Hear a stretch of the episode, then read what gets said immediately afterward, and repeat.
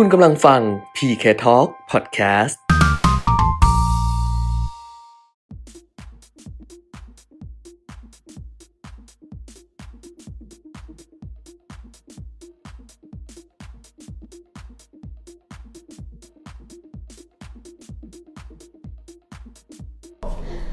สวัสดีค่ะ สวัสดีครับ มาหรือยังอ้อนี่ไง เออวันนี้มาช้ามาช้าไปไปประมาณ 4 นาที แต่ก็มาแล้วนะ มาช้าแต่มานะครับอืมเพราะว่าคุณเปียมิตรเขามีปัญหาเรื่องของระบบอินเทอร์เน็ต อินเทอร์เน็ตเล็กน้อยนิดถึงหนึ่งปานกลางอ่าฮะอ่าวันนี้วันจันทร์ต้นสัปดาห์นะคะ 28 มิถุนายน 2564 ก็กลับมาเจอกันกับอัปเดตเทรนด์ลงทุนนะคะ กับเพจเรียวลงทุน ดิฉันขวัญชนกวุฒิกุลแล้วก็คุณเปียมิตรยอดเมืองค่ะ ครับแนะก็นำอย่างแบบว่า ก็มาเจอกันอย่างนี้ทุกวันค่ะทำการนะครับ ค่ะ ก็อ่าพยายามจะไม่หายไปไหนยกเว้นภารกิจจำเป็นจริง ๆนะครับ แล้วก็ผู้สนับสนุนของเราก็ยังไม่หายไปไหน ใช่ใช่ใช่ใช่นะใช่ แต่ว่ามีเปลี่ยนแปลงมาค่ะเป็นรายใหม่นะครับค่ะ คุณแก้มแนะนำนิดนึงค่ะ วันนี้เป็นผลิตภัณฑ์ของทางเคทิสโกปอ่ากลุ่มเคทิสบริษัทอ่าเกษตรไทยอินเตอร์เกษตรไทย อินเตอร์เนชั่นแนลชูการ์อินเตอร์เนชั่นแนลเออแหมแต่ไม่ได้ว่าเรียกชื่อเต็มเต็มมานานเขาเรียกเคทิสลืมอะเคทิสเออไงเคทิสกรุ๊เคปทิสไงเคทิสอืมกรุ๊ปนะคะเคทิสก็อยู่ในตลาดหลักทรัพย์จริงใช่ๆก็มีใช่ทั้งใช่ธุรกิจที่เป็นน้ำตาลอ่าฮะแล้วก็เอ่อเอทานอลใช่ไหมใช่แล้วก็เยื่อกระดาษใช่ไหมใช่แล้วก็มีผลิตไฟฟ้าด้วยป่ะ มีแบบโรงไฟฟ้าโรงไฟฟ้าด้วยอ่าเออ แต่เกอันเนี้ยเกษตรไทยอินเตอร์เนชั่นแนลชูการ์คอร์ปอเรชั่นจำกัดมหาชนค่ะ KTIS นะครับนะคะ ขอบคุณอืมทาง KTIS ด้วย แต่ว่าที่นำมาในวันนี้ก็จะเป็นแอลกอฮอล์อะครับแอลกอฮอล์ซึ่งตอนนี้เป็นเป็นอะไรที่จำเป็นมากจำเป็นน่ามากจำเป็นมากนะคะอ่าฮะแล้วก็แบรนด์แอลกอฮอล์ของ KTIS ก็คือ KNS อ่า KNS อันนี้นะครับอันนี้ก็ซื้อได้ เขามีหลายขนาดเออนะก็คืออามีขนาดถ้าเป็นตัวใหญ่ ๆ นี่ก็คือ 1 ลิตรค่ะนะครับ แล้วก็มีขวด อ่าไม่อ่าแกลลอนนะ5ลิตร อันนี้แคลอนอ่า5ลิตร 5 ลิตรถ้าอย่างเงี้ย1ลิตรอ่า นะครับค่ะ แกลลอนเล็กเนี่ยอันนี้เป็นเจล หงตรอันนี้เป็นเจลอ่าแอลกอฮอล์ใช่ใช่อ่าอันนี้เป็นเจลแอลกอฮอล์ นะครับ ก็มีหลายขนาดนะค่ะ ก็จริงๆมีวางใน7 e เ e ่ e อด้วยค่ะ นะครับแต่ว่าไม่แน่ใจว่าวางทุกขนาดหรือเปล่า เพราะว่าค่ะ บางสาขาเนี่ยเขาอาจจะไม่ได้เอาเข้ามาทั้งหมดอืม นะครับหรืออย่างไรค่ะอ่าอะขอบคุณด้วยกันละกันขอบคุณด้วยนะคะ เดี๋ยวขยับครับอีกทีนึงเพราะเมื่อกี้คุณปิ่นไปขยับแล้วก็อาจจะไม่มันตรตำแหน่งมันตำแหน่งมันเบี้ยวใช่ไหมตรงเรียบร้อยก็มีแล้วคนสุขสันต์วันเกิด เดี๋ยวพี่จะบอกว่าวันเออเนี้ยวันนี้เนี่ยเอ่อวันเกิดคุณเปียมิตรครับนะคะ แต่ว่ามีน้องก็จะขึ้นอะไรให้ดูนิดนึงคุณเปียมิตรอือฮึเดี๋ยวก่อนจะไปเรื่องอื่นกันน้องเจมส์ครับ มีอะไรมาขึ้นให้ดูวันนี้คนคุณดิฉันก็อุตส่าห์ไม่พูดอะไรนะ ดิฉันก็อุตส่าห์ไม่พูดอะไร แต่ว่าเอออ๋อมีเพลงด้วยอ่าโอ้มีเพลงด้วย Happy birthday, happy birthday, happy birthday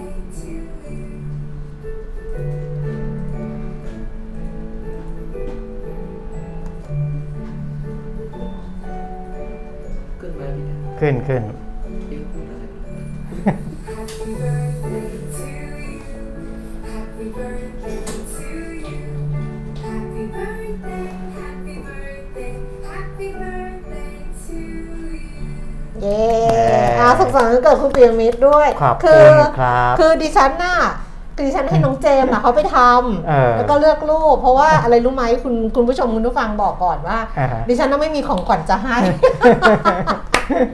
ไม่รู้อะว่าจะหาของขวัญอะไรให้เนอะวะเออโอ้ยแบบอยู่ด้วยกันมากี่ปี ตั้งแต่ปีอะไรอะสองพันรู้จักกันในสองพันห้าร้อยสามสิบหกอ่าฮะใช่ปะจนแบบไม่รู้ คือไม่รู้จะให้อะไรแล้ว ก็เลยคิดว่าเอาแหละ เพราะว่าปกติเราจัดรายการวิทยุอะไรอย่างเงี้ยเราจะมาแฮปปี้ i r ร์ h d เดย์แฮปปี้ i r ร์ h d เดย์ไม่ได้ ครับ ก็เลยคิดว่าเอา Facebook Live ก็เลยบอกน้องเจมส์ว่าเจมส์อือฮึเดี๋ยวช่วยทำเพจแบบ Happy Birthday วันเกิดคุณเปียมิตรให้หน่อย ครับแต่น้องเขาเพิ่มมามีพงมีเพลงสุขสันต์วันเกิดนะคะขอบคุณครับขอให้ณมีความคสุขมากๆครับอยู่กับเรียวลงทุนเป็นนานๆนะคะ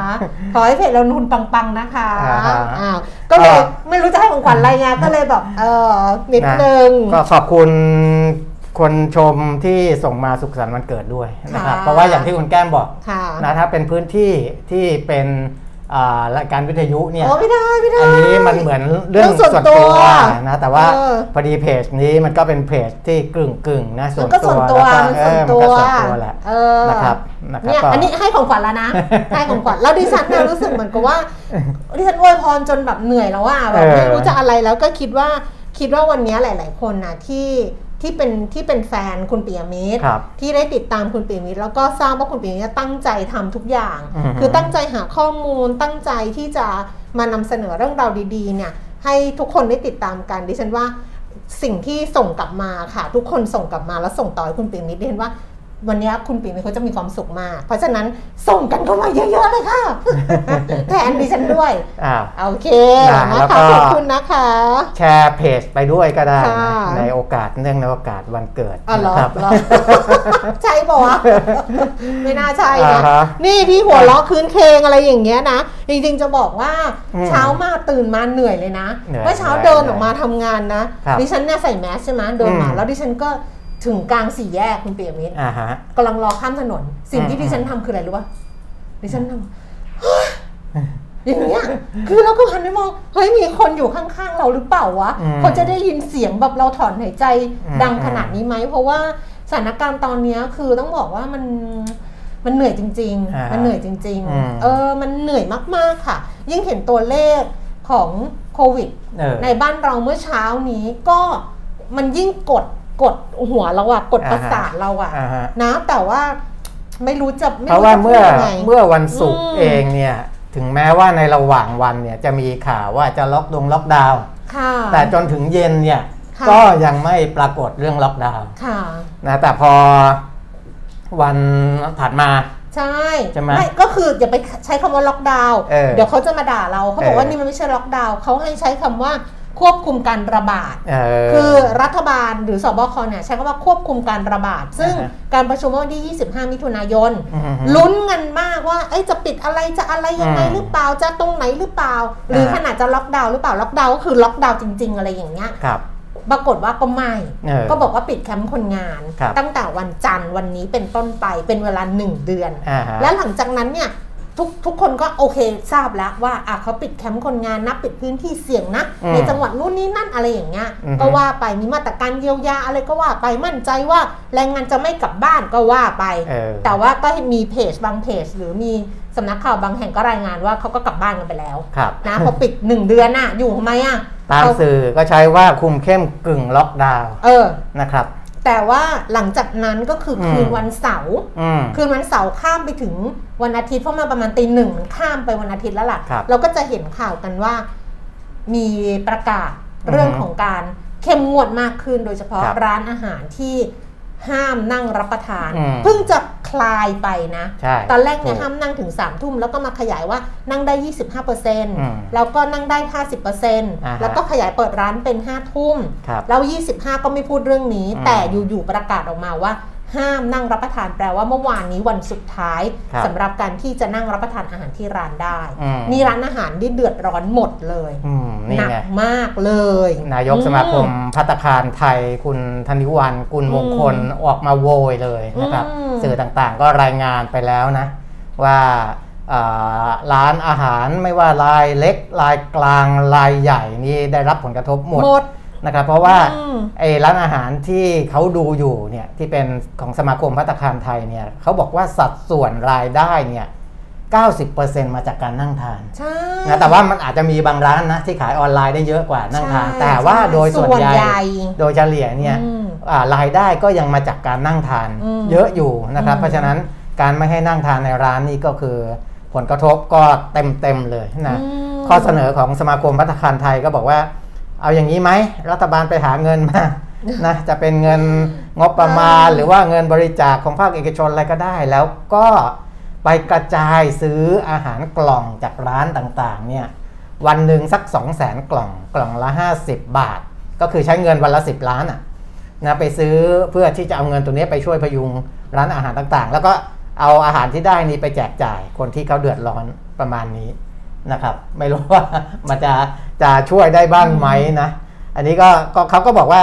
เขาก็ไม่รู้ว่าจะยังไงนะ เพราะว่านโยบายรัฐบาลออกมาแบบนี้ไม่แต่เราเดือดร้อนอะก็คือเดือดร้อน คือเราอะเราเราก็เข้าใจอืมคือถ้าถามว่าเราเข้าใจไหมว่าตัวเลขที่มันพุ่งเนี่ยเราใช่เข้าใจแล้วเขาก็พยายามไม่ให้คนออกจากบ้านหรือว่าการรับประทานอาหารเนี่ยมันก็คือมันต้องถอดแมสมันต้องอะไรอย่างเงี้ยเราเราเข้าใจไงอืมแต่เราไม่เข้าใจว่า ทำไมเขาไม่ให้เวลาแล้วก็พูดกันให้มันเป็นเรื่องเป็นราวอืมทำไมกันทำไม25ไม่พูด ครับ เออทำไม25ยังบอกว่าไม่ไม่มีอะไรอะไรอย่างเอเงี้ยอแล้วแล้วหลังจากนั้นไม่กี่ชั่วโมงอะครับแล้วมาเปลี่ยนอะอืมแล้วการเปลี่ยนคือบอกเดี๋ยวนั้นมีผลอืมแทบจะเดี๋ยวนั้นใช่ใครจะไปทำอะไรทัน คือการประกาศเออปุ๊บปั๊บเนี่ยจะบอกว่าเพื่อการควรเคลื่อนย้ายอะไรมันมันก็ไม่ไม่น่าจะใช่มันไม่ใช่เพราะว่าอ่า ประกาศปุ๊บก็เคลื่อนย้ายอยู่ดีเออนะครับ แล้วก็อันเนี้ยก็เป็นอ่าภาระของแต่ละจังหวัดอืมนะว่าจะไปควบคุมอย่างไรนะครับ ก็หลายจังหวัดใช้วิธีการ คือตอนนี้มีด่านสกัดขาออกจากกรุงเทพมหานครก็จริง แต่ว่าถ้าไปเจอก็อันเนี้ยก็จะเป็นเป็นปัญหากับการจราจรขาออกแหละอืมนะครับเพราะว่าตั้งด่านทุกเส้นทางนะไม่ว่าจะเป็นภาคเหนือ ภาคใต้ภาคอีสานแล้วเขาตั้งแล้วเหรอมีด่านสกัดใช่อ๋อมีเหรอด่านสกัดตั้งแต่เช้าแล้วนะครับอืมแล้วก็พอไปถึงเนี่ยของแต่ละจังหวัดเขาก็จะมีมาตรการคุณแก้มอืมเช่น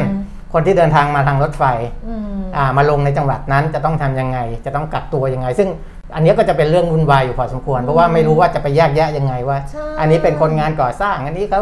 มาทำเออธุรกิจอันนี้เขาเดินทาง ไปชั่วคราวอะไรเงี้ยก็ก็ยุ่งกันอยู่นะครับเพราะว่าสาธารณสุขจังหวัดแต่ละจังหวัดก็อ่าได้รับมอบหมายให้ดูแลเรื่องพวกนี้ ตอนนี้มันเหมือนการคนส่งเชื้อคลื่นย้ายคือเรารับไม่ได้ไงตรครังบกลางอะครับที่ก็เตียงก็ไม่พออะไรก็ไม่พออ่าเพราะฉะนั้นเนี่ยดิฉันว่าเขาบอกว่าไม่ให้เคลื่อนย้ายแต่จริงๆอืมแล้วอะอีกในหนึ่งอะเขาก็รู้แล้วมันมีการเคลื่อนย้ายครับแล้วพอมันกลับไปถึงตรงนั้นเนี่ยแต่ละพื้นที่อืมซึ่งตอนนี้บางจังหวัดเขาศูนย์เลยนะใช่เขาไม่มีผู้ติดเชื้ออะไรอย่างเงี้ยนะถูกเขาก็ต้องไปเตรียมรับมือกับการอพยพใช่ ที่จะเคลื่อนย้ายออกจากเมืองหลวง คือถ้าคุมได้ก็เออก็ดีนะครับ แต่ว่าก็หนักอยู่ เพราะว่าการคุมก็คือใช้วิธีเดิม คือคนที่เดินทางมาจากกรุงเทพเนี่ยก็ให้กักตัวอยู่ที่บ้านตัวเองเนี่ยอย่างน้อยๆ14 วันนะครับ ไม่ไม่ให้ไปที่ไหนไปปะปนกับใครต่างๆนะอันนี้ก็เป็นเรื่องของโควิดใช่ที่แต่เราก็บอกใครไม่ได้แล้วนะว่าสู้ๆนะคะ สู้ๆนะคะ คือเราก็บอกไม่ได้แล้วอะเออเออ นะตัวเลขนะครับล่าสุดของวันนี้ติดเชื้อรายใหม่เนี่ย5,406รายอืมนะเป็นในเรือนจำที่ต้องขังเนี่ยเออเหลือน้อยมากนะ9รายแค่นั้นเองเดี๋ยวนะก็ครับเพิ่มข้างนอกเนี่ย5,397 ข้างนอกห้าพันสี่เลเอยออะดูสินะครับอืมข้างนอกเยอะมากแล้วก็เสียชีวิตเพิ่มขึ้นอีก 22 รายนะครับค่ะในขณะที่รักษาหายป่วยกลับบ้านได้เนี่ย 3,343 รายค่ะนะก็รักษาหายเพิ่มขึ้นได้บ้างนะค่ะได้บ้างแต่อ่าผู้ติดเชื้อทะลุ 5,000 รายนี่อ่าก็เป็นเรื่องที่ต้องดูว่ามันจะไปถึงไหนนะครับ แต่ว่าที่คุณอืมที่เราคุยกันนอกรอบอะนะคุณปีครับนี้ที่เราบอกว่าไอการล็อกดาวน์หรือกึ่งล็อกดาวน์หรือควบคุมการระบาดอะครับของเราครั้งแรกที่มันได้ผลดีอืมเมื่อปีที่แล้วอะ ช่วงต้นปี เพราะว่าจำนวนมันน้อยอะใช่จำนวนมันน้อยถูกเพราะฉะนั้นการการล็อกปุ๊บเนี่ยมันก็คือมันมันทำให้การระบาดคุมการระบาดถูกได้ แต่พอมันห้าพันกว่าวันละเนี่ยใช่แล้วทำแบบเนี้ยมันคือก็จริง ๆ ตั้งแต่3 4พันละเออ3 4พันเนี่ยอ่ามันมันถึงล็อกดาวน์เนี่ยมันมีบุคคลที่มีเชื้อเนี่ยคือหกระนึ่งจายอยู่ในเออชุมชนใช่ต่างๆในชุมชนแล้วงั้นหนึ่งอืมคนเนี่ยมันไปอีกหลายใช่ไง แล้วตอนนี้มันสามพันมันก็ต้องไปอีกเท่าไหร่ล่ะครับพอมันห้าพันมันต้องไปอีกเท่าไหร่ล่ะเออนั้นมันล็อกดาวน์หรือทำแบบเนี้ยก็เลยไม่รู้ว่า ก็ก็ต้องดูนะว่าว่าเขาจับจุดถูกหรือเปล่าอืมที่เป็นแคมป์คนงานเป็นหลักนะแล้วก็เอาร้านอาหารมา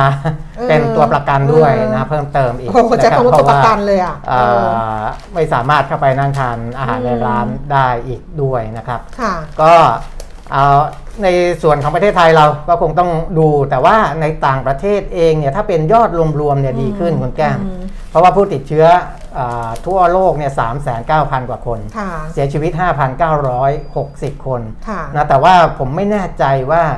อาพอดีติดเสาร์อาทิตย์เนี่ยมันมีปัญหาเรื่องการรายงานอะไรหรือเปล่า เพราะว่าจันทร์ที่แล้วเนี่ยตัวเลขก็ดูดีขึ้นอย่างเงี้ยนะแต่ว่าก็จะมาเพิ่มขึ้นในวันทำการในระหว่างวันในระหว่างสัปดาห์เอออังคารพุธอะไรก็เพิ่มขึ้นนะครับ อันนี้ก็ เป็นวันจันทร์นะตัวเลขก็ดีขึ้นตัวเลขอืมอ่าประเทศที่มีผู้ติดเชื้อเกินหมื่นคนเนี่ยเหลือแค่ 8 ประเทศอืมนะครับจากอ่าที่ประมาณ 10 ประเทศเมื่อสัปดาห์ก่อนค่ะนะตอนนี้ก็มีอินเดีย บราซิล โคลัมเบีย อินโดนีเซียเนี่ยติดเชื้อ 21,000 คนอืมเป็นอันดับ 4 ของโลกนะฮะของโลกอืนะมอินโดนี่เราไม่ได้พูดถึงระดับภูมิภาคแล้วตอนนี้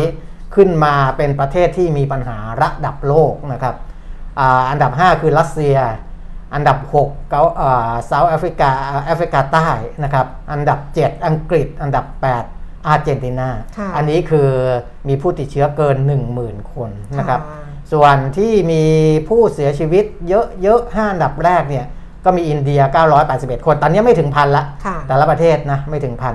บราซิล 725 คน โคลัมเบีย 664 คน รัสเซีย 599 และอินโดนีเซียมีผู้ติดเชื้อสูงเป็นอันดับ 5 ของโลกนะครับภายในวันเดียว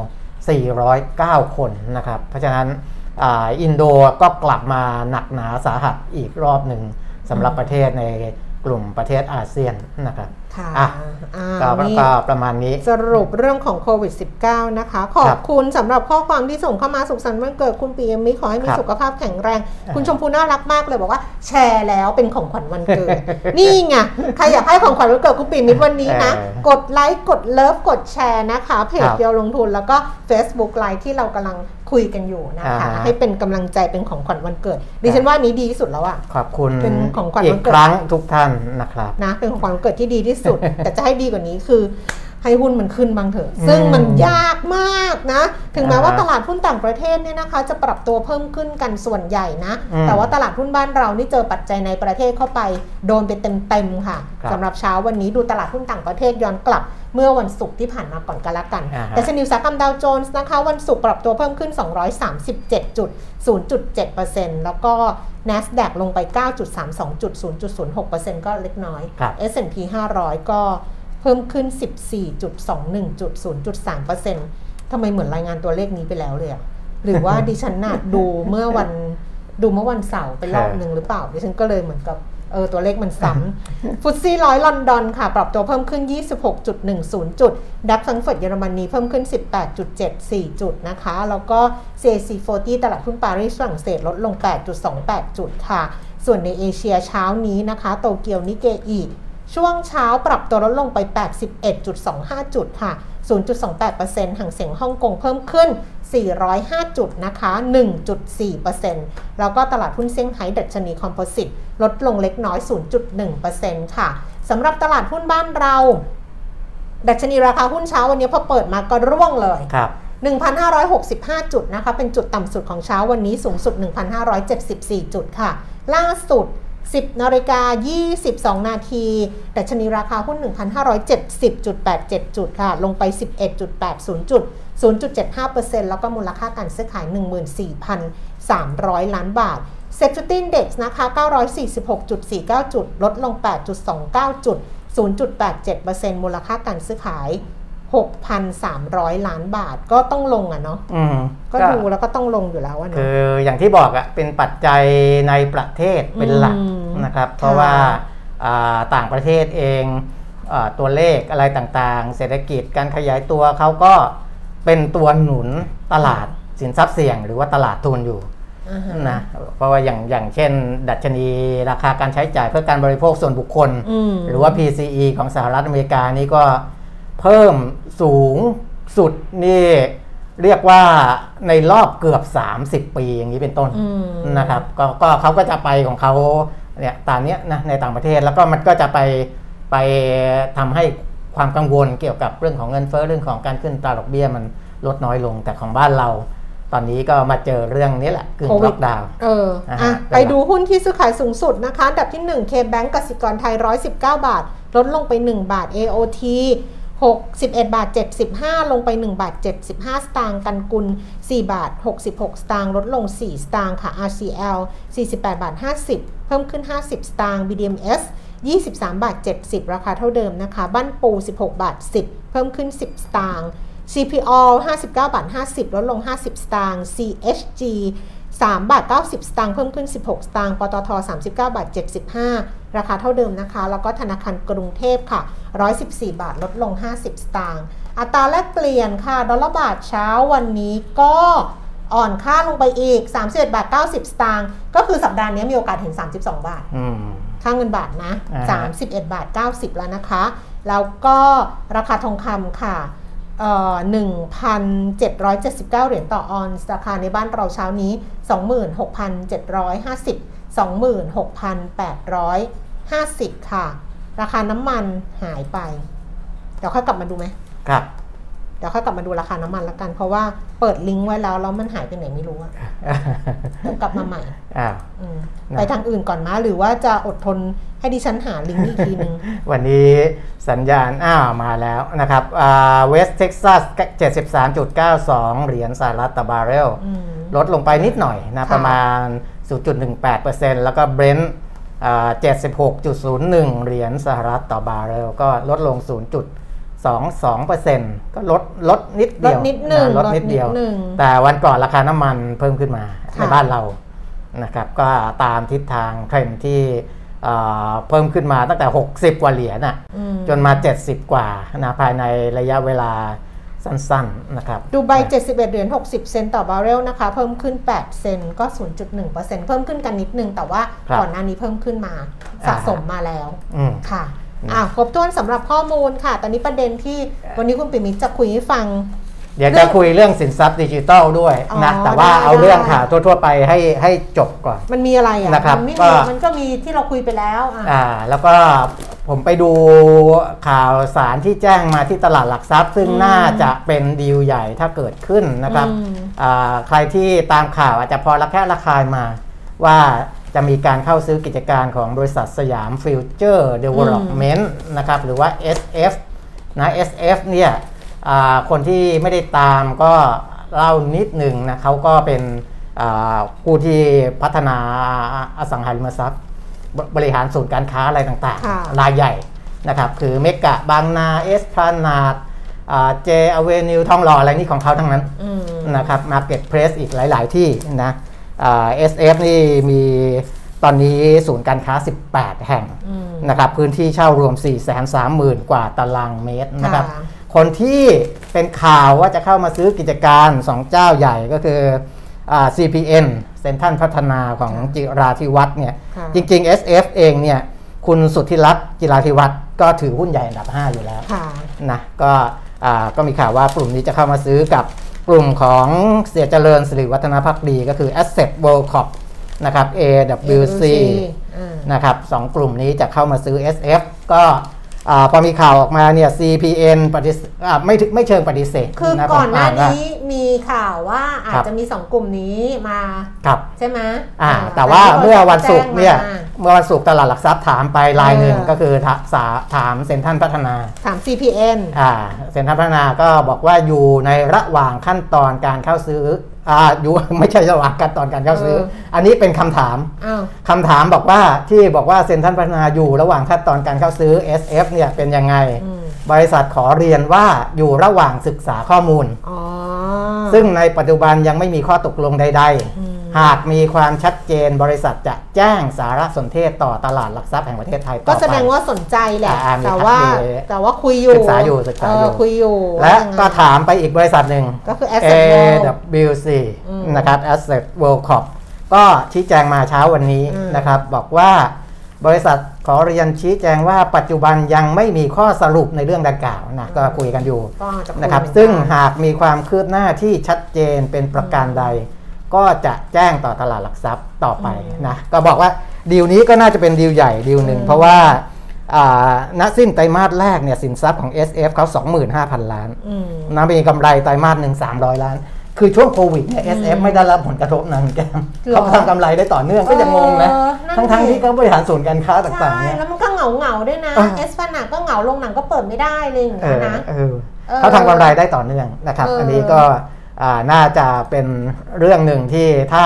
จบลงได้นะค่ะแต่ก็ไม่รู้ว่าจะยังไงนะ เพราะว่าสองเจ้านี้ก็เจ้าใหญ่ทั้งคู่หรอคงไม่ใช่ว่าสองเจ้าเอามาแบ่งกันนะไม่ไม่น่าน่าจะต้องเลือกไปเลยนะ เออเออว่าจะขายให้ใครว่าจะใครเออก็ต้องดูว่าจะขายให้กลุ่มเงื่เซ็อนนไขทรัลเลยเออให้เงื่อนไขดีที่สุดอะแล้วครับจะทำยังไงต่อไป แต่มันก็สะท้อนเหมือนกันนะว่า ธุรกิจใหญ่ ๆ จริง ๆเขายังมีเงินสดเหลือนะ มีเงินเหลือนะโอ้ยเหลือสิเนาะเขามีเงินสดในกราฟมือเนี่ยไม่เห็นเหรอคุณสารัตน์เนี่ยเออทำอะไรต่ออะไรเออเยอะแยะมากมายคนที่เขารวยอะอืมเออคนที่เขารวยคนที่นี่เขาเขาไปรวยไปเยอะเลยเออเขาก็มีนะครับเงินสดสำหรับอะไรเงี้ยเพราะเซนทรันเนี่ยอ่าฮะ CPN เนี่ยเงินสดเยอะนะอ่าที่ตอนนั้นไปซื้อห้างในอิตาลีในอะไรอย่างเงี้ยครับก็บอกเลยนะว่าตัวเองมีเงินสดเยอะ ใช่อืมใช่อะแล้วก็อ่า เดี๋ยวก่อนจะไปสินทรัพย์ดิจิทัลนะครับซึ่งเป็นเรื่องที่น่ารู้นะ คนที่ค่ะไม่ได้ลงทุนในคริปโตเคอเรนซีหรืออะไรก็แล้วแต่เนี่ยอืมแต่ข้อมูลที่กรตเขาสรุปมาให้นี่น่าสนใจ แต่ไปดูหุ้นเข้าตา5โบรกเกอร์กันนิดนึงก่อนค่ะนะครับเพราะว่าในเพจเรียวลงทุนเนี่ยค่ะ โพสต์ไว้ค่ะนะบางคนไปดูแล้วอาจจะสงสัยนะ ผมก็เออไปหาคำตอบมาให้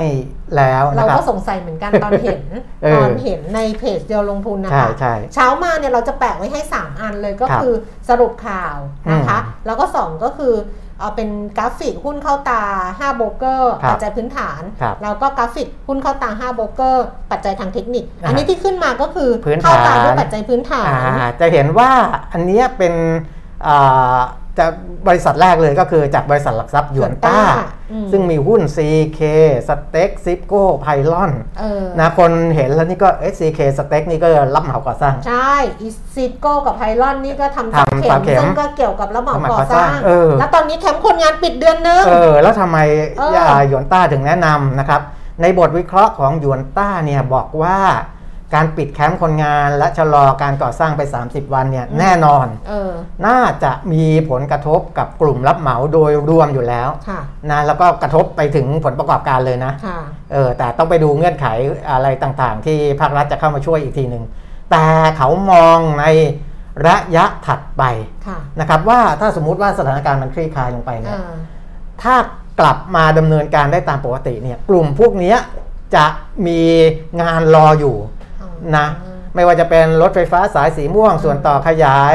อ่าที่เดี๋ยวเอ่อจะมี TOR ออกมาเดือนกรกฎาคมอืมนะครับแล้วก็งานใหม่ๆ งานอื่นนะรถไฟฟ้าสายสีส้มสีแดงส่วนต่อขยาย รถไฟทางคู่เฟสสองอืมพวกเนี้ยก็เลยเป็นเหตุผลอืมที่เขาแนะนำหุ้นค่ะเอ่อพวกนี้นะครับ คือซื้ออนาคตซื้อกันอนาคตซื้ออซื้ออนานาคคตตอะนะนี่ก็หาคำตอบมาให้ส่วนตัวอื่นๆ ก็ลองไปดูกันนะครับตามอืมที่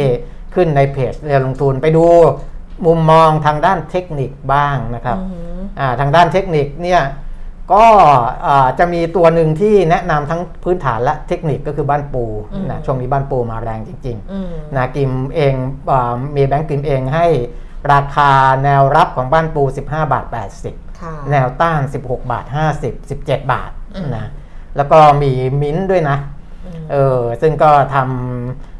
อ่า พวกธุรกิจที่เกี่ยวข้องกับภาคบริการเนี่ยเยอะนะซื้คอรับอนาคตซื้ออเอนาอคตช่วงนี้ก็อาจจะยังมีปัญหาก็ซื้ออนาซื้อคอตนาเหมือคตนกันซื้ออนาคตนะก็อ่านี่ลองดูนะครับในเชิงเทคนิคเนี่ยตอนนี้บางทีคนที่จับพื้นฐานไม่ถูกก็อาจจะต้องพึ่งทางเทคนิคไว้ด้วยนะครับอืมเพื่อที่จะดูจังหวะซื้อจังหวะขายค่ะนะอันนี้สามารถดูได้ทุกวันทางเพจเรียวลงทุนนะครับค่ะอ่า น้องโอ๊ตถามว่านวรัตน์พัฒนาการพอมีข้อมูลข่าวไหมครับพี่เอียง อ๋อแบบว่ายังมันต้องใช้เวลาคุณ เออต้องหาเพราะว่าก่อน อันนี้พอดีไลฟ์อยู่มันจะเออหาไม่ค่อยไม่ค่อยสะดวกอืม นะครับ เดี๋ยวเดี๋ยวหาเวลาไปค้นให้อีกทีหนึ่งแล้วกันอืม นะครับอ้าวมาถึงประเด็นที่อยากจะเล่าให้ฟังนะครับ อันนี้เป็นอ่าการสรุปข้อมูลของ สำนักงานกรตอืมนะครับสำนักงานคณะกรรมการกำกับนี่เป็นเรื่องหลักคริทปและโตลาดหลักเคทอรัพย์เรนซีเหรอเออที่เขาอ่าดูแลกำกับดูแลเรื่องของการซื้อขายสินทรัพย์ดิจิทัลเนี่ยนะครับก็มีสถิติออกมานะครับในเรื่องของอาผลตอบแทนจากการลงทุนอืมเราเล่าไปแล้วอืมว่าถ้ารวบรวมเนี่ยผมดูจากกองทุนต่างค่ะๆนะครับที่เขาลงทุนทั่วโลก เพราะเราจะไปตามดูสินทรัพย์แต่ละตัวแต่ละตัวเองเนี่ยลำบากค่ะเราก็ไปดูจากกองทุน ก็จะเห็นว่ากองทุนที่ให้ผลตอบแทนสูงมากๆ ก็คือกองทุนน้ำมันค่ะและก็เป็นเช่นนั้นที่กรตรวบรวมมาเนี่ยกองทุนน้ำมัน year to date จนถึงวันที่ 21 มิถุนายนค่ะที่ผ่านมาเนี่ยให้ผลตอบแทน 51.8%ซึ่งเป็นผลตอบแทนที่สูงมากแล้วนะค่ะ year to date นะ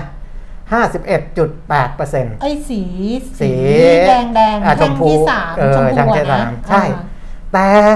มีสูงกว่านั้นสูงกว่าน้ำมันสองเยียร์ทูแท่งเดสูงกว่านั้นสองแท่งสองแท่งอันนี้เออไม่เกี่ยวกับกองทุนแล้วอ๋อเป็นอ๋อสินถ้าทรัพย์เกิดกองทุนดิจิทัลถ้ากองทุนเนี้ยตั้งต้นที่น้ำมันเห็นไหมคะตรงสีเออแดงๆชมพูชมพูอะ ห้าสิบเอ็ดจุดแปดหนึ่งตรงแท่งเนี้ยคือใช่กองทุนน้ำมัน ใช่อะอ่าแต่แต่ว่าถ้าก่อนถ้าถ้าไล่ไล่ไปไล่ทางไปไล่ไปทางทางเตี้ยๆลงเนี่ยจะมีเซตอินเด็กซ์มีอะไรด้วยนะอืผลตอบแทนเป็นบวกนะเซตค่ะ Index เนี่ยบวกอยู่ 10%ค่ะอย่างเงี้ยหรือว่าบิตคอยเนี่ยบวกอยู่ค่ะ10 11.39%บิตคอยเนี่ย Bitcoin เป็น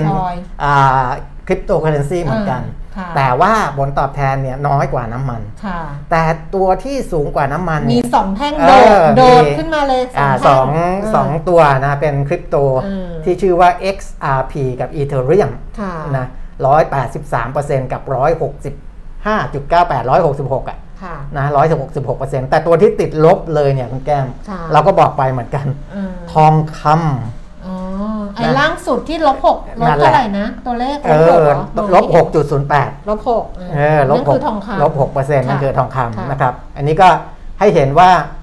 อ่าที่เรามาพูดเพราะอืมว่าคริปโตเคอเรนซีสินทรัพย์ดิจิทัลเนี่ยอืมเป็นสินทรัพย์หนึ่งที่เขาลงทุนกันอืมนะทั่วโลกมันก็จะมีการกระจายการลงทุนถ้าเราเห็นเนี่ยเป็นเป็นสิบแท่งเนี่ยอ่าอ่านั่นก็หมายความว่าคุณก็สามารถลงทุนในคริปโตในน้ำกองทุนน้ำมันอืม นะในดัชนีอาจจะเป็น ETF หรือเป็นกองทุนที่ไปอิงกับเอ่อ MSCI ในระดับโลกก็ได้หรือลงในตลาดลงในหุ้นไทยหุ้นอ่าก็ได้เซตอินดี x หรือใน NASDAQ เนี่ยกองทุนหอ่าลาย ๆ กองที่ไปลงทุน NASDAQ เนี่ยน้อยกว่าหุ้นไทยนะถ้าในค่ะนี้นะค่ะเอ่อเป็น NASDAQ ร้อยเนี่ยอ่า9.69%ที่โตขึ้นแต่ Set Index เนี่ย10.47%ค่ะนะครับอ่าไปดูหน้าถัดไปค่ะนะครับ ไปดูหน้าถัดไป ก็จะเห็นข้อมูลว่าที่เราบอกว่า XRP กับ Ethereum ผลตอบแทนสูงเนี่ย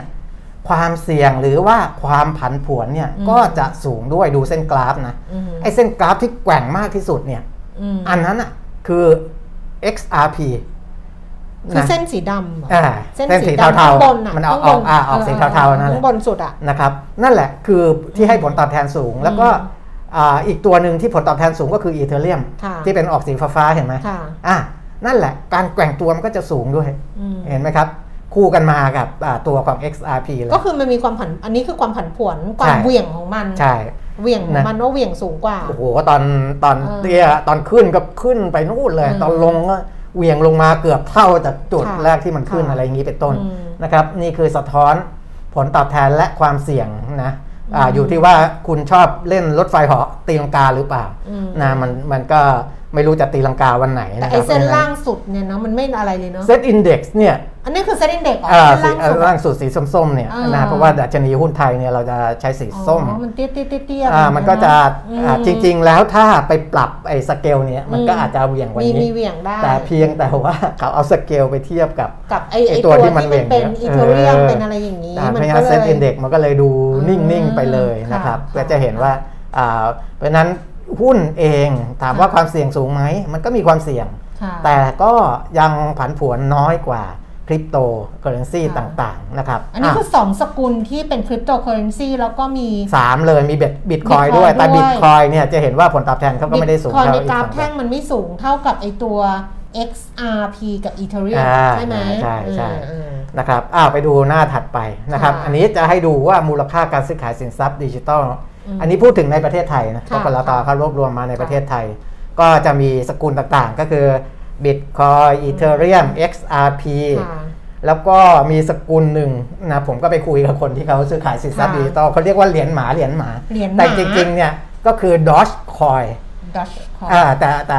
อ่าเวลาคนในวงการเขาจะเรียกด็อกด็อก Doc เขาเรียกเหรียญหมาเพราะมันมันเป็นด็อกซึ่งตอนหลังได้รับความนิยมเยอะมากเป็อ๋นอสีมันส้ม DOG ไงแต่มันมีเออ D ด้วยไงมันคือเอเอออมันก็เลยเป็นด็อกๆนะด็อกแล้วก็มีทีเตอร์มี Binance Coin มีอ่า Cardano Cardano นะแล้วก็อื่นเออๆเอออื่นๆเนี่ยไม่ได้จำแนกออกมา เพราะฉะนั้นก็ก็อันนั้นข้ามไปเออแต่ที่จะชี้ให้เห็นก็คือว่า แท่งบนสุดไอไออันนี้เป็นแท่งแนวนอนนะอ่าฮะอันบนสุดเนี่ยเป็นเดือนมกราคมปีนี้ค่ะอันล่างสุดคือเดือนมิถุนายนค่ะไอ้สีเขียวๆฝั่งซ้ายสุดเลยเนี่ย อันนั้นคือบิตคบิอตยคอยค่ะ ตอนบิตคอยเนี่ยตอนเดือนมกราคมเนี่ยสัดส่วนของมันยาวมากเห็นไหมใช่ใช่ใช่ใช่เมื่อเทียบกับตัวอื่นเนี่ยยาวที่สุดเลยนะคุณแก้มค่ะแต่พอมาถึงเดือนมิถุนายนสั้นนิดเดียวเออ นั่นแสดงว่าความนิยมลงทุนในบิตคอยเนี่ยมันลดลงตั้งแต่ต้นปี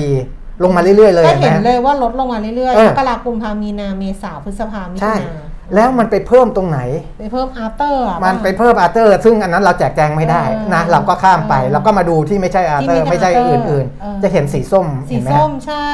สีส้มเนี่ยเหรียญหคืมาอด็อกด้วยไอเหรียญหมาเนี่ยเออเออไอเหรียญหมามกรานี่มีอยู่แปดเออพอมีพอพฤษภาเนี่ยห้าสิบเอ็ดนั่นสิเออแต่มิถุนามันก็หายไปนะอ่าก็หายหายไปเออนะครับ แต่เพราะว่าวันมันน้อยอืมนะก็จะเห็นว่าความนิยมในสินทรัพย์อืมดิจิทัลหรือว่าคริปโตเคอเรนซีมันไม่ใช่ว่าสกุลใดสกุลหนึ่งเล่น แล้วเขาก็จะไปเล่นกันแต่ Bitcoin Bitcoin อ่าไม่ใช่ค่ะคนพวกเนี้ยพอเวลาเข้ามาในตลาดแล้วเนี่ยเขาก็จะโยกสินทรัพย์ค่ะ จะลงบิตคอยบ้าง Ethereum บ้าง ไปในเหรียญ Doge บ้างอ่านะอ่า XRP บ้างก็แล้วแต่แต่ให้เห็นว่าในประเทศไทยเราเนี่ยเออเออพอเขาไปพูดกัน Doge Doge Doge เนี่ยเออเออไอตัวนี้มันขึ้นมาจริงเออๆนำขึ้นมาอ่าตั้งแต่เดือนพฤษภานี้โอ้โหสูงมากอืมนะครับชื่อแล้วที่แท้จริงมันคือ Doge อ่า Doge Dogecoin Doge อ่า Coin อ่าฮะอ้าวดูหน้าถัดไปค่ะนะครับ ดู มูลค่าการซื้อขายสินทรัพย์แยกตามประเภทก็ได้นะครับค่ะจริง ๆ ก้อนใหญ่ที่สุดก็คือสีแดงอื่นอืมๆนะแต่ว่าอื่นๆเนี่ยเรามันไม่รู้อะไรบ้างที่อืมปนกันอยู่ในนั้นนะดูที่นอกเหนือจากอื่นๆ ก็ยังเป็นสีเขียวก็คืออืมบิตคอย Bitcoin 16.5%อืมนะครับแล้วก็ตามมาติดๆก็คือ Dogecoin เนี่ยอืม15.11%ค่ะนะก็ใกล้เคียงกันเลยเห็นไหมฮะอืมเห็นไหมฮะก็มูลค่าการซื้อขายอ่า เนี่ยเป็นอันนี้เป็นพันล้านอืมนะพันล้านก็คือแสนกว่าล้านอืมนะแสนกว่าล้านอ่าสะสมมาตั้งแต่ต้นปีนะอันนี้เป็นมูลค่าสะสมอ่าขึ้นหลักแสนล้านก็จะมีบิตคอยกับดอ g คอยนะครับค่ะแล้วก็ลองลงมา ก็จะเป็นสีฟ้าฟ้าอีเทเรียมอืมนะ80,000ล้านเออนะครับเป็น 10%ของมูลค่าการซื้อขายในประเภทสินทรัพย์ดิจิทัลโอ้ก็เป็นแสนล้านเหมือนกันเนาะอ่าซึ่งเราไม่ได้อยู่ในโลกนี้เลยนะเนี่ยนะนี่เมืองไทยเองมีการเทรดกันขนาดนี้เออนะครับขนาดนี้ซึ่งเอ่อเราก็ไม่คิดเหมือนกันว่ามันมันได้รับความนิยมเพิ่มขึ้นค่ะค่อนข้างเยอะนะอะอันนี้ก็เอามาให้ดูเป็นค่ะความรู้นะเป็นความรู้อ่าดีเราจะค่ะได้ดีติดดีตามอ่า เพจเรียวลงทุนแล้วจะได้คุยกับเขาได้ว่าเฮ้ยเรารู้อะไรต่ออะไรเพิ่มขึ้นเยอะนะค่ะจากเพจนี้นะครับ ไม่ใช่มีเฉพาะเรื่องอาหุ้นเรื่องกองทุนเรื่องอะไรอย่างเดียวอืมนะก็มีเรื่องอื่นๆอีกอัเยปอะเดแยะตเทรนด์ลงทุนอ่าอืมเป็นอย่างนี้แหละแล้วก็อ่า แต่ว่ามันจะมีทั้งที่ถูกกฎหมายไม่ถูกกฎหมาย อันนี้ค่ะเตือนอีกทีหนึ่งค่ะถ้ามีคนชวนไปลงทุนในสินทรัพย์พวกนี้ เช็คได้นะอ่าไปดูให้ดีไปเช็คจากกรตกรตก็ได้ checklist อะไรอย่างเงี้ยอนะครับเช็คได้ๆเอ่อว่าบริษัทนั้นอะที่เขาอ่าอืมมีให้บริการแพลตฟอร์มนู้นนี้นั้นเนี่ยมีการกำกับดูแลดีไหม เพราะว่าก่อนหน้านี้ บริษัทแม้แต่ไอไอแพลตฟอร์มที่อยู่ในกำกับของกลตเองเนี่ย ก็ไม่ใช่ว่าเขาจะราบลื่นนะเออเออเราเคยพูดไปแล้วว่า บางบริษัทถูกสั่งให้หยุดอืมฮึให้บริการชั่วคราวอืมเพราะว่าระบบยังไม่ได้มาตรฐานอืมกลตเขาก็จะให้หยุดก่อน แล้วก็ให้ไปปรับปรุงมาตรฐานในระหว่างหยุดก็คืนเงินให้กับอืมลูกค้าไปอย่างนี้เป็นต้นค่ะแต่ถ้าคุณไปอยู่ในแพลตฟอร์มที่เขาไม่ได้อยู่ภายใต้การกำกับของตรอืมกลตเนี่ยมันจะไม่มีเรื่องพวกนี้ เพราะว่าคุณจะไม่รู้ว่าอืมระบบของเขาได้มาตรฐานไม่ได้มาตรฐานอือหือนะแล้วก็อ่า ถ้าหากว่ามันมีปัญหาจริงๆเนี่ยคุณจะไปเรียกร้องอะไรกับเขามันจะค่อนข้างลำบากนะอืมอะนี้เป็นเติมให้นะครับสำหรับวันจันทร์ต้นสัปดาห์นะครับค่ะดีค่ะ ตื่นเต้นเราใจดีอ้าวเพราะฉะนั้นเนี่ย วันนี้ไม่ต้องคุยยาวเออเออเออประมาณนี้ก็แล้วกันนะ ได้ข้อมูลครบถ้วนนะคะ ขอบคุณเคนนะสิกครั้งหนึ่งแล้วก็ขอบคุณสำหรับการติดตาม ทุกข้อความที่ส่งเข้ามากดครับไลค์กดแชร์กดเลิฟ อะไรต่างๆ นานาแล้วก็อวยพรวันเกิดคุณเปี่ยมนิดด้วยเพราะฉะนั้นก็ครับขอบคุณขอบคุณอีกครั้งนะโอ้โหนี่มากันอ่าเป็นเพลงเลยคุณอาวุธมาเป็นเพลงมาเป็นเพลงเดี๋ยวใครจะร้องเพลงส่งอัดคลิปส่งมาให้คุณเปี่ยมนิดก็ได้นะคะครับอะอ้าวแล้วก็ไปดูอีกทีว่านายกที่เขาเรียกประชุมด่วนอ่าทีมงานประชุมเศรษฐกิจทุกวันอะไรเลยต่าง ๆ เหล่านี้เออจะมีอะไรออกมาในเชิงเศรษฐกิจ เพราะว่าตอนนี้ที่คนเรียกร้องก็คือว่าจะกึ่งล็อกดาวน์จะอะไรก็แล้วแต่เนี้ยคุณจะเยียวยาเขายังไงอืมนะ จะเยจะเยียวยาเขายังไง ก่อนหน้านี้เราคุยกันไปแล้วว่า ที่พยายามจะเปิดให้ได้ภายใน 120 วันเพราะอะไรเพราะไม่มีเงินที่จะไปไปไปเยียวยาไปอุ้มแล้วนะครับแต่นี้พอกลับมาอยู่ในสภาพนี้ ทุกคนก็เรียกร้องการเยียวยา คือนะจะเกิดการเยียวยาอะไรรัอย่งฐไรบาลอะ คือเขาอืก็มไม่ได้ดูเราหรอกนะ แต่จะพูดให้ฟังว่าแบบรัฐบาลอะไม่ต้องไม่ต้องกลัวโดนด่าไงไม่ต้องเออทำอะไรเพราะว่าเพราะหรือทำอะไรหรือไม่ทำอะไรเพราะกลัวโดนด่า เพราะว่ายังไงก็โดนด่าอยู่แล้วอ่าฮะ ใช่ป่ะคือใช่ยังไงอะก็ก็โดนด่าอยู่แล้วอืมแต่ว่าให้ประชาชนให้ประชาชนเขาด่าเราบนบนข้อมูลที่มันเป็นข้อเท็จจริงครับแล้วก็ให้เขาเข้าใจอือฮึไม่ใช่ให้เขาด่าแบบงงๆอะเออแล้วมันจะประสาทเสียเปล่าๆ เพราะฉะนั้นเนี่ยจะทำอะไรก็คือให้มันให้มันให้มันมีหลักนิดนึงอะ อันนี้มันไม่มีหลักอะไรเลย มันเป๋ไปเป๋มาแล้ว แล้วก็ต้องโดนด่าแบบเนี้ยแล้วพอโดนด่าตัวเองก็เป็นคนที่ใครด่าแล้วไม่สบายใจไงเออเออไม่ใช่คนปล่อยวางนี่พูดถึงใครไม่รู้อะอะอะจบเพอะราะฉะนั้นพรุ่งนี้นะคะ เดี๋ยวกลับมาเจอกันใหม่กับเรียวลงทุนแล้วก็อัปเดตเทรนด์ลงทุน ทุกวันจันทร์ถึงศุกร์10 โมงนะคะ กดไลค์กดแชร์กดติดตามกันได้กับเพจเรียวลงทุนแล้วเจอกันวันพรุ่งนี้ สวัสดีค่ะ สวัสดีครับ